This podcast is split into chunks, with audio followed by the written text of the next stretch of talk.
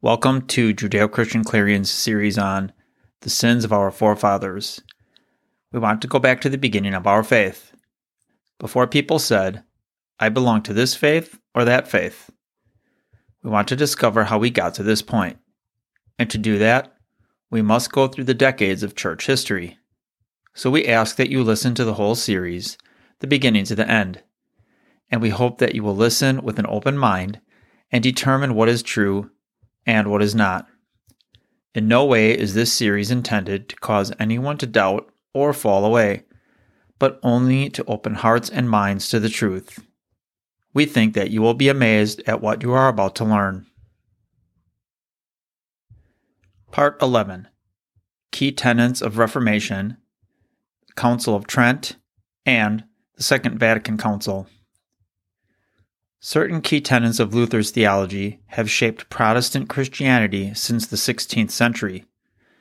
They include his insistence on the Bible, the Word of God, as the only source of religious authority, a dogma known as sola scriptura, his emphasis on the centrality of grace, appropriated by faith, as the sole means of human salvation, and his understanding of the church as a community of the faithful, a priesthood of all believers, rather than as a hierarchical structure with a prominent division between clergy and laity. Recent interpreters of Luther have attempted to understand his thought in terms of his struggle against the overpowering reality of the devil, or in terms of his intense fear of a death that would permanently separate him from God. Although there is evidence to support both views, neither quite captures Luther's spiritual essence. What seems to characterize him more than anything else is an almost childlike trust in God's overarching forgiveness and acceptance.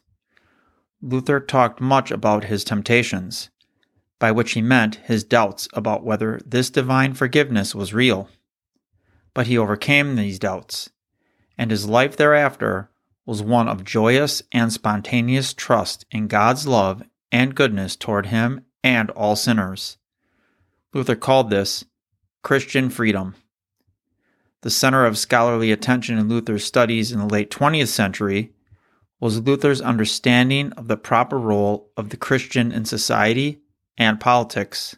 According to many scholars, Luther's disavowal of the German peasants in 1525 and his notion that, as he once put it, the gospel has nothing to do with politics, facilitated a tendency toward political passivity among Protestant Christians in Germany. Luther's notions developed in opposition to the belief developed by the medieval Catholic Church that all society wore a Christian mantle.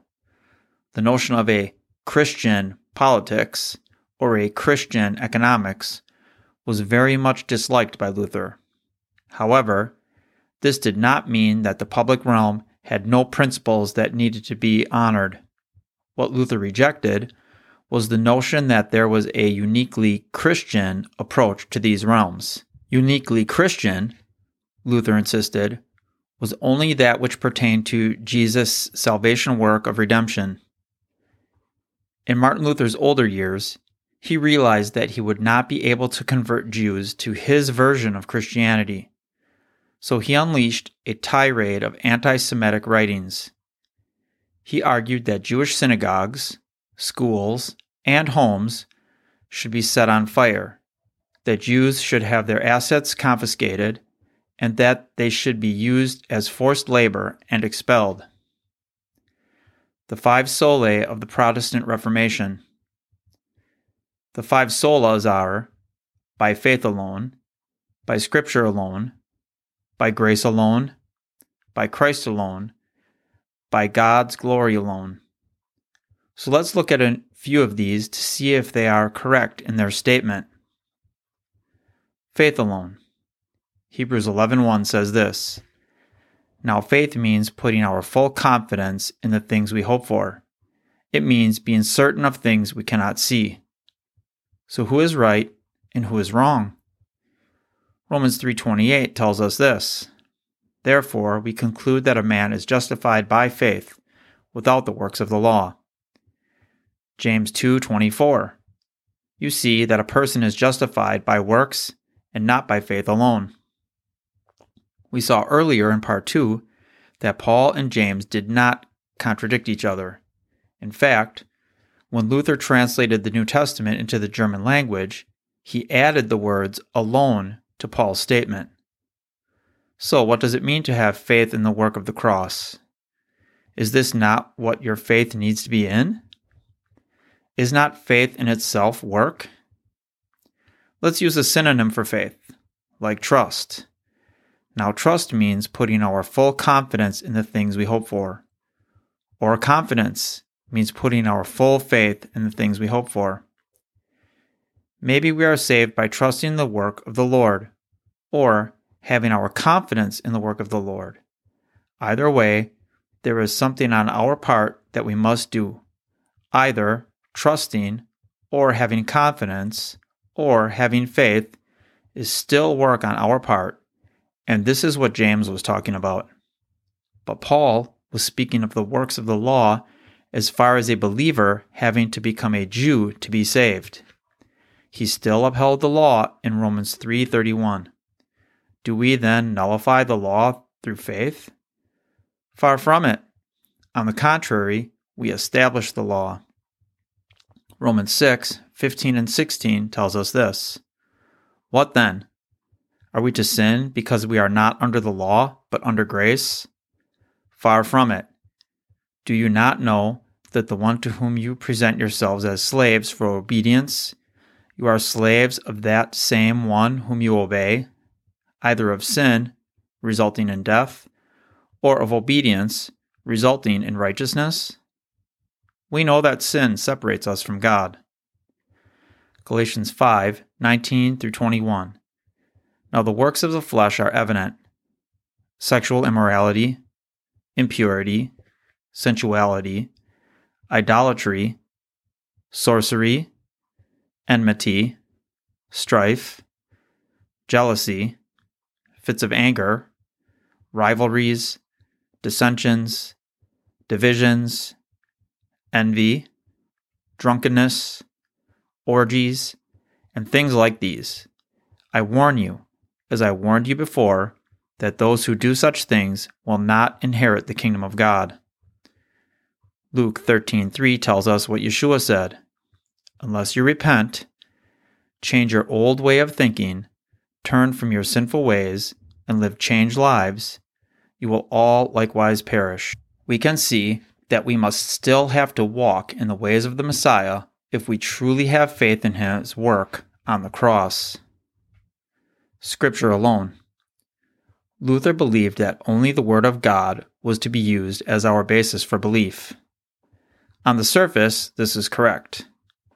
But as we saw in Part 6, how do we know which books were left out?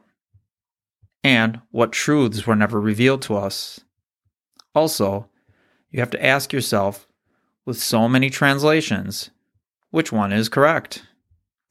According to Wikipedia, as of September 2020, the full Bible has been translated into 704 languages. The New Testament has been translated into an additional 1,551 languages, and Bible portions or stories into 1,160 other languages. Thus, at least some portions of the Bible have been translated into 3,415 languages. There are translations and revisions, and some translated word for word, others translated thought for thought, some according to their philosophy, and so on. According to livescience.com, there are more than 45,000 denominations globally. Followers of Jesus span the globe, but the global body of more than 2 billion Christians is separated into thousands of denominations Pentecostal, Presbyterian, Lutheran, Baptist, Apostolic, Methodist. The list goes on. If all of these translations and opinions can create so many denominations, then what is truth? We just saw that Martin Luther added the word alone to Romans 3:28. And of course, you always find added commentary in different lines of Scripture, which are all based on the translator's own views of that line of Scripture. Like John 4:25. The woman said, I know that Messiah, called Christ, is coming. When he comes, he will explain everything to us. Yeshua was not called Christ in his day.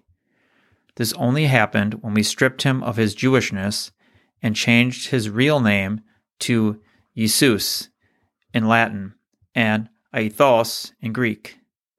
And then, when the letter J in 1524 was added to the alphabet, his name was then changed to Jesus, when all the time we could have said his real name, Yeshua, the name his father gave him, meaning God's salvation, for a reason. But I ask you this question. Acts 4:12 tells us this, and there is salvation in no one else, for there is no other name under heaven that has been given among mankind by which we must be saved. So, which name is the correct name under heaven that we should use to be saved? Only Yeshua, which means God's salvation, the name his Father gave us. This verse in the AKJV, Matthew 1:21, has been changed as every other modern version. And she shall bring forth a son, and they shall call his name Jesus, for he shall save his people from their sins. Yeshua was Jewish, not Greek or Latin or any other nationality. So, why have we changed the most important name in the scriptures? We also know that so much has changed over the years as each council got together to voice their own opinions and made their own doctrine to fit that opinion and those who taught heresies, and people like Constantine, who changed dates and days and names, and the scriptures had to be changed to fit the narrative. Like this line of scripture, John 1:17, for the law was given through Moses, grace and truth came through Messiah Yeshua. So let's look at this to see if it may have been changed or added. John 1:14 tells us this, and the word became flesh and dwelt among us, and we saw his glory, glory as of the only Son from the Father, full of grace and truth. But in this context, there was no need for this to be put in. So was it added like many other things to form their doctrine to make people think that the law is obsolete? The Torah is truth, because Yeshua is the Word, Torah, made flesh. Yeshua came not to nullify the law, but to make it complete. The law of God is His holiness. It is what sets His people apart from the world. It is His teachings, and it is His commandments. He chose the Jewish people, not on their merit, as we have not been chosen on ours. This is grace. He delivered the Jewish people out of slavery, Egypt, not on their merit, just as He has delivered us from our slavery of sin not on our merit. This is grace. But once again, it was to take away the value of the Jewish people and to nullify the Hebrew scriptures. But scripture alone also meant that people should not consider traditions or other books. We learned that the Didache was written by those who had been taught by the apostles. But still, people today use commentaries like they are the Word of God even though many of these people are only giving their own opinion. Today, people are writing books as though they are authorities on the subject. Pastors today even get their sermons online because they do not know the Word of God. Even psychology has entered into the teaching of the Scriptures. Romans 3 2 tells us, They, the Jews, were entrusted with the actual words of God. The Jewish people have had the Torah going back to Moses, which he received by God himself. Yeshua quoted scripture after scripture from the Torah. If it was not true or not for our use, I don't think he would have quoted it. But it is for our use because it is our foundation. The Jews have their books like the Mishnah, which is a book that is on the study of Scripture and was published at the end of the second century Common Era. The Mishnah is an edited record of the complex body of material known as Oral Torah that was transmitted in the aftermath of the destruction of the Second Temple in 70 Common Era.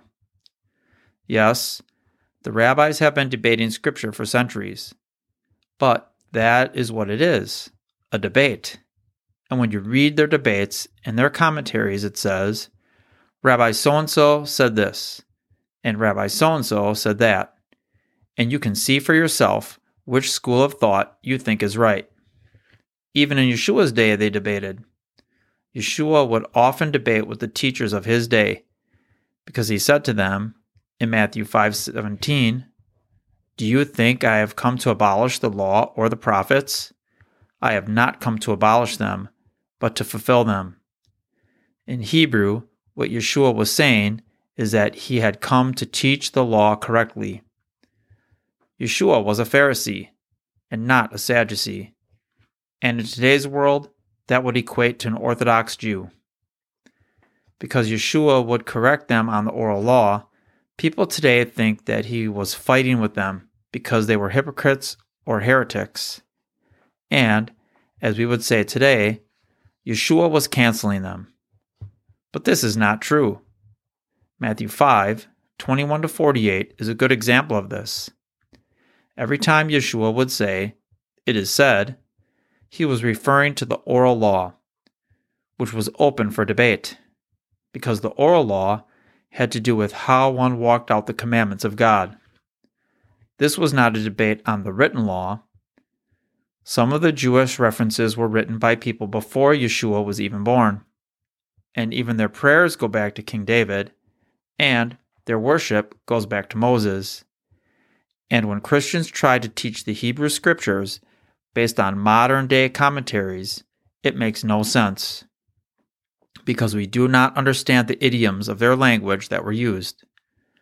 We need to go to those books that have been used throughout the ages by the Jewish people. For if God entrusted them, then we should also trust them. We no longer question what we are taught, because we do not know the scripture ourselves.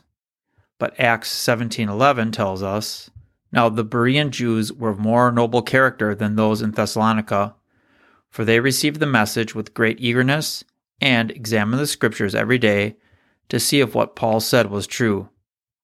If they questioned Paul, then we should be questioning our pastors and teachers as we examine the scriptures. The Council of Trent. The Council of Trent was held in 1545 to 1563 as a counter Reformation its main purpose to, was to respond to the issues at hand and enacted the formal Roman Catholic reply to the doctrinal challenges of the Protestants. The council met for 25 sessions under three different popes. It issued condemnations on what it defined to be heresies committed by proponents of Protestantism.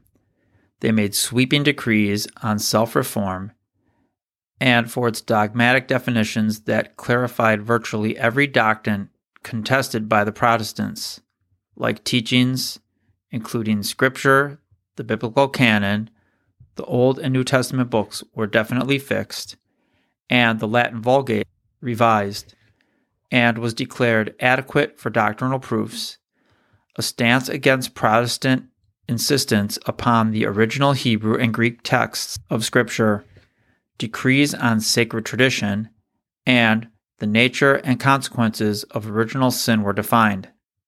After months of intense debate, the council ruled against Luther's doctrine of justification by faith alone. A person, the council said, was inwardly justified by cooperating with divine grace that God bestows gratuitously. Indeed, both of the doctrines of the Protestant reformers, justification by faith alone, the authority of Scripture alone, were put down, and the doctrine of justification by both faith and works on the basis of the authority of both Scripture and tradition were uplifted. On the sacraments, Penance was extensively defined. Extreme unction, later the anointing of the sick, explained. And the number of sacraments was fixed at seven. On the Mass, it defined the Mass as a true sacrifice in place of the liturgical chaos that had prevailed. The Council laid down specific prescriptions about the form of the Mass and liturgical music, along with issued doctrinal statements on holy orders, matrimony, purgatory, indulgences, and the veneration of saints, images, and relics, and the veneration of saints and salvation. The Second Vatican Council. In 1962, the Vatican held its 21st Ecumenical Council. The purpose was to address the role of the Church in the modern day world. They thought that it was time for a spiritual renewal. So they changed the liturgy of the Mass from Latin to whichever language was of the people. They also thought it was time for those Christians who had separated themselves from the Roman Catholic Church to return. By describing the Church as the people of God, a pilgrim people, the Council Fathers provided the theological justification for changing the defensive and inflexible stance that had characterized much of the Catholic thought and practice since the Protestant Reformation they gave more church responsibility to lay people. The Constitution on the Sacred Liturgy establishes the principle of greater participation by the laity in the celebration of Mass and authorizes significant changes to the texts, forms, and language used in the celebration of Mass and the administration of the sacraments. The Church began uniting believers and they started at the beginning by uniting the East and the West, the Eastern Orthodox and Rome, by putting back together what Constantine separated. They also looked to bring back those who separated from the Universal Church because of Martin Luther. The baby step that they started with was that it was all right if a person came into either church, like for a wedding or a funeral. Join us next time when we discuss the 500th anniversary of the Reformation.